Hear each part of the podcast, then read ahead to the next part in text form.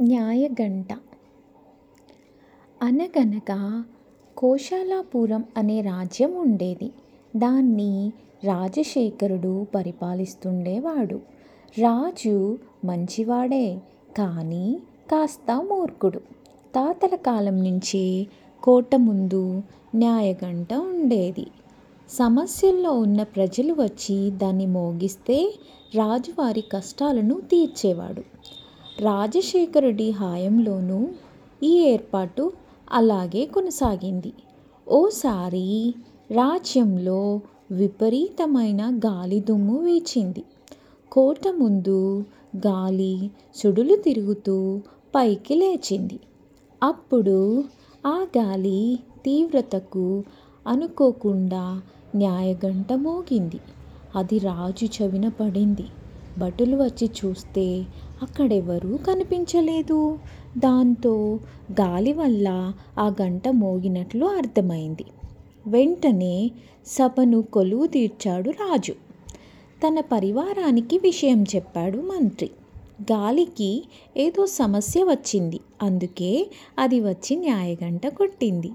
కానీ దాని ఇబ్బంది ఏంటో చెప్పకుండానే వెళ్ళిపోయింది.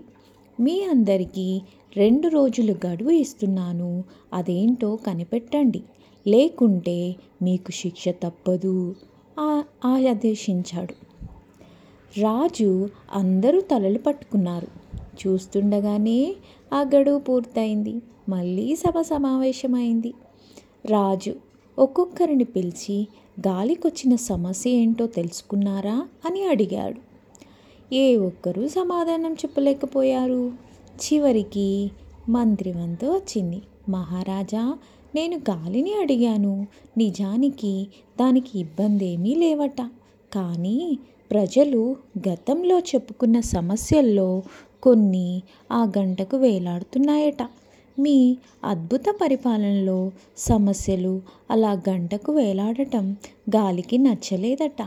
అందుకే అది ఆ సమస్యలను తనతో పాటు తీసుకెళ్ళిందట. ఈ విషయం మీకు అప్పుడే చెప్పిందంట.